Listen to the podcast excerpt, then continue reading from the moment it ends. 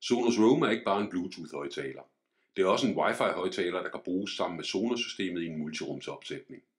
Selvom Roam ikke er meget større end en Toblerone for at så er den spækket med funktioner. Den kan oplades trådløst på alle QI-opladere, og så er den indbygget Google Assistant, så man kan tale med den. Den er bygget til at blive taget med udenfor, og den er vandtæt, så den kan overleve en dansk sommer. Lydkvaliteten er okay. Ved lav volumen lyder Roam faktisk bedre end gennemsnittet. Der er fint med bas, men klarheden i mellemtonerne kæmper. I forhold til størrelsen er lyden dog godkendt. Faktisk har Rome kun et enkelt irriterende problem. Batterilevetiden i standby er redsom. Sonos lover op til 10 dage, men det holder slet slet ikke.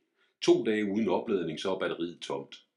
Hvis du ikke bruger højtaleren, så sluk den helt ved at holde knappen nede i 4-5 sekunder.